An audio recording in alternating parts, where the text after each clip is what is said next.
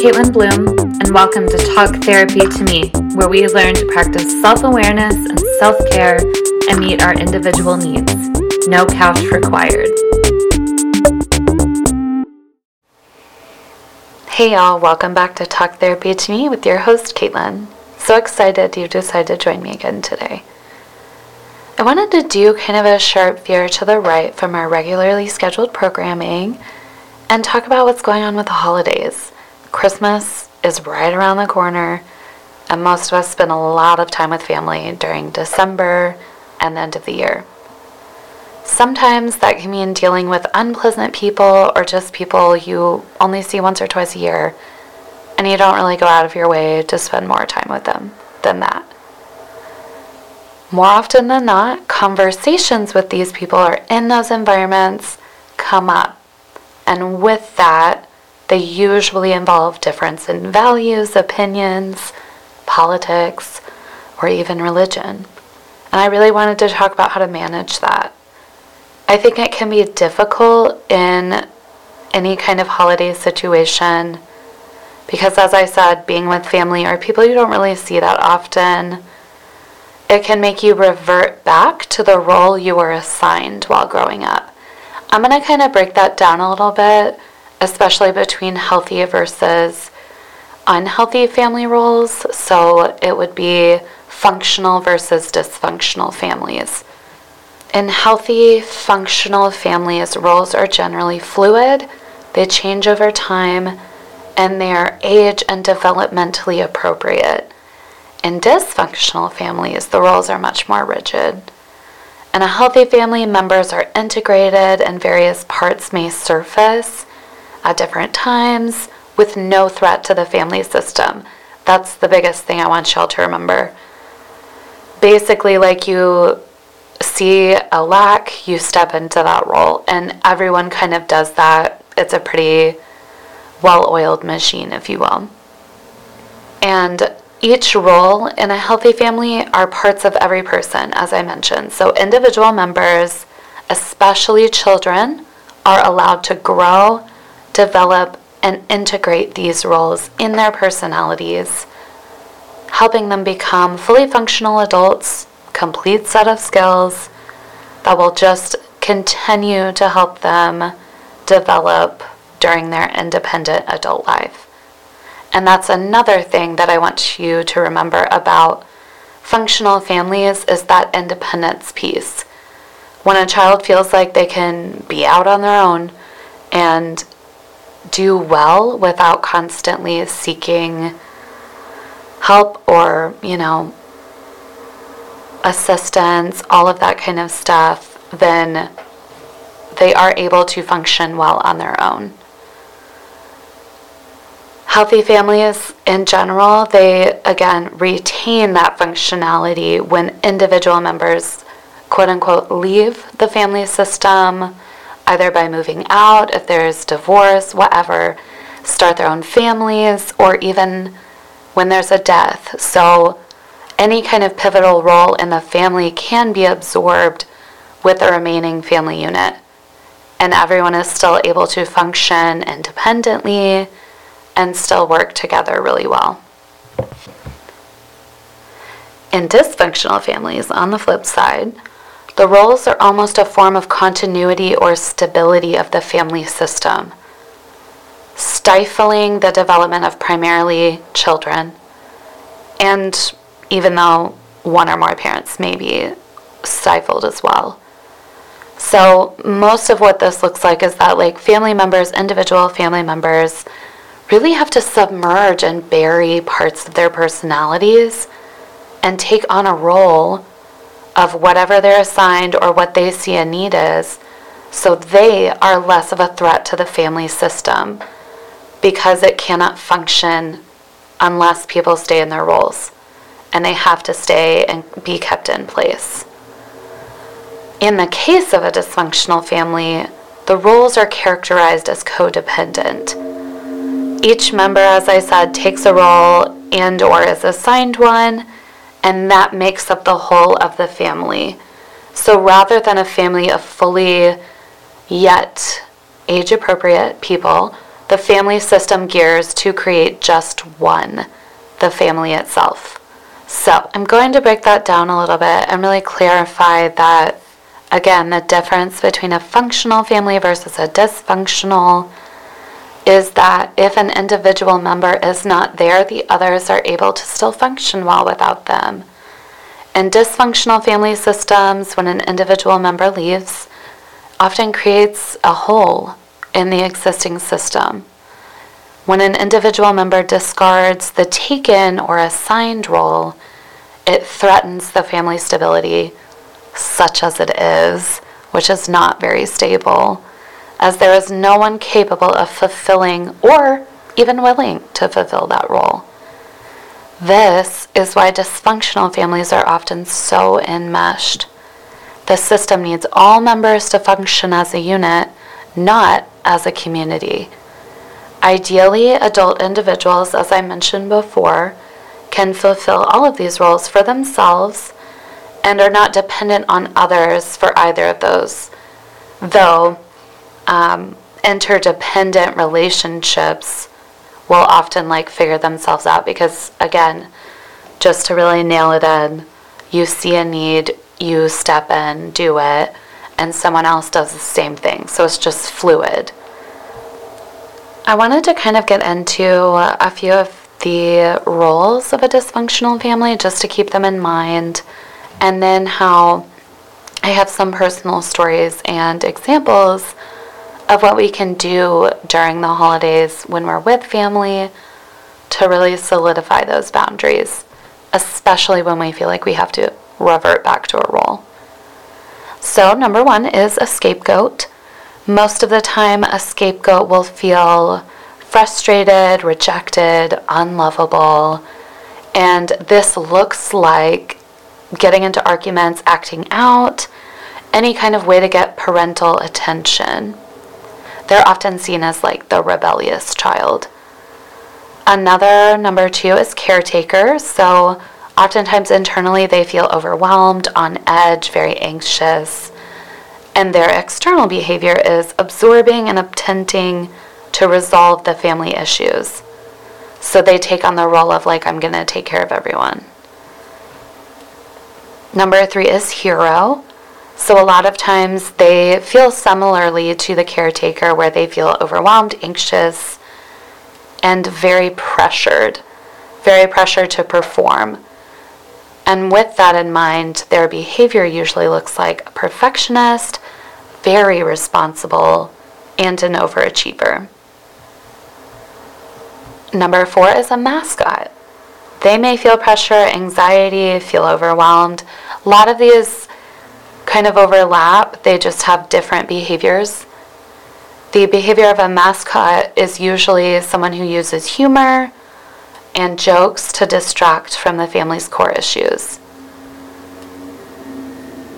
The fifth role is the role of an addict or someone who's feeling like unlovable and rejected by family overall. Most of the time, they behavior wise use addiction as a means to cope and distract from the family's core issues. And last but not least, of course, is the lost child. They may feel rejected, neglected, and experience a lot of depression and loneliness. And most of the time, what this behavior looks like is they tend to blend in, don't make a scene, remain calm and collected. While a particular family role can feel challenging to separate yourself from, it is possible to work towards a healthier relationship with yourself and with others. This is where boundaries come into play.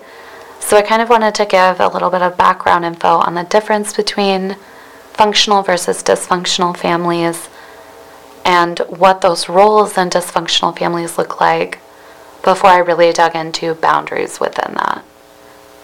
As I said before, it can be really difficult to create boundaries, especially with family, since it is really natural to step into the role you've always been placed in or you've always been assigned.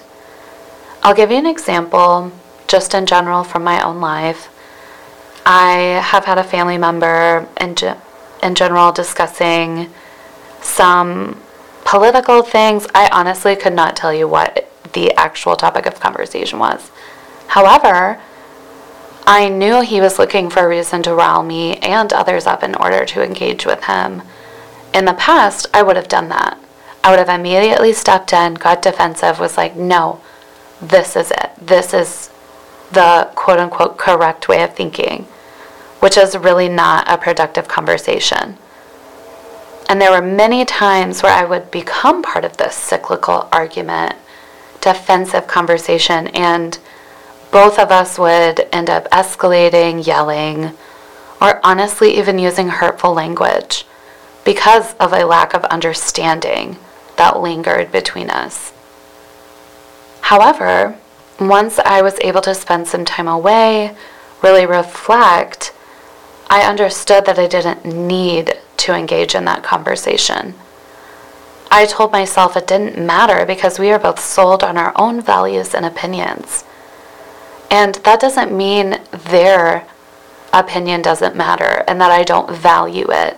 It just means that sometimes there are those people you cannot engage with in a productive conversation. It's okay to be aware of that.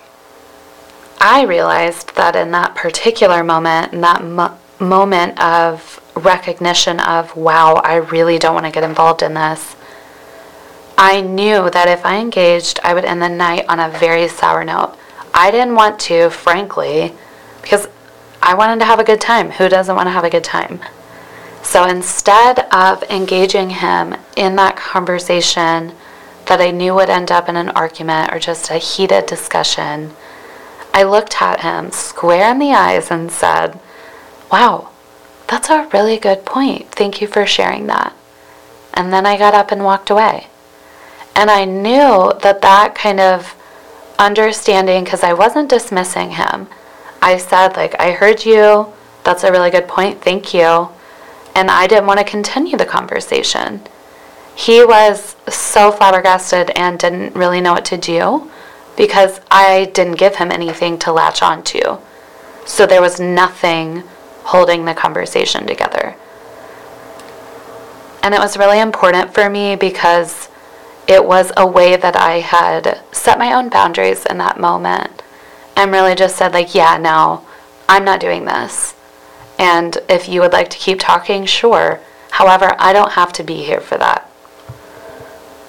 It's so, so important to check in with your energy when a conversation is looming in the background or you're really familiar with someone. There are always going to be people who try and rile you up. They know you really well they know kind of how to push your buttons. And you have to ask yourself a couple of questions. Okay, one, do I have the energy for this conversation? Am I even into it? Two, what do I hope to gain from it? And three, what will I gain from it? Knowing this person as I do. I think those are very, very good questions to kind of ask yourselves before you engage or as you are like in the moment. And something I harp on, as y'all know, is self awareness. So, of course, there might be moments where you step back into that familiar pattern, all of that kind of stuff. And it's okay to keep practicing this until it gets easier. With all of that said, I want to clarify something. I am in no way suggesting that you cannot stand up for your beliefs or values, especially when a family member or someone you're close with kind of rubs you the wrong way, sort of way. I think it's perfectly appropriate to say what you will not discuss, what you're not okay with, all of that kind of thing. And really just clarifying that for people. If they don't respect those boundaries and wishes, you are within your full rights and responsibilities to step away or leave. You do not owe someone your ear when they're not respecting your boundaries. So, overall, I kind of want to just mesh all of that together in five main points and five main things to remember, take away from this conversation we've had. One is identify your needs. Understand your limits, triggers, and level of comfort around certain people and in certain environment.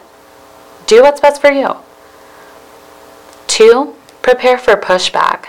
Once you start setting boundaries with people, especially family, especially with the people who have assigned a particular role for you or you've taken on any of the ones I mentioned in that dysfunctional family role list, they're going to push back. They're going to be confused as to why you're quote unquote acting differently. Remember, as I said, it's important for people to respect the boundaries that you set because if they don't, it's further confirmation that those boundaries are absolutely needed. Three, clearly communicate your boundaries. As I mentioned earlier, tell your family something like, I won't be discussing this when I come over. I will leave if you do. You don't even owe any further explanation unless you feel comfortable sharing that with them. They should respect your communicated boundaries regardless. Four is be consistent with your boundaries. When you set one, follow through with it. If you don't maintain them, others will be less likely to do so. And if you give them any kind of like bend, they will take that. So you need to respect your own boundaries for others to take them seriously. It's important to hold yourself accountable, and they will see you doing that, recognize it, and hold themselves accountable, hopefully. And if not, you can. And that will help you maintain those consistent boundaries. Five is honestly, this the most important one. Excuse yourself if you need to. As I mentioned in my specific example of what I've experienced at past holiday functions, I understood how the conversation was going to go based on previous experience. You have to decide in the moment what is worth your energy and what you're willing to do. If someone is crossing your boundaries over and over, it's okay to get up and leave. You don't have to sit there and take it. Remember that your needs are just as important and deserve to be valued. With all of that said, I hope that this was helpful as you begin to make plans for the holidays, for spending time with family and old friends, and wanted to say thanks again for listening to Talk Therapy to Me with your host, Caitlin. Talk to you next time.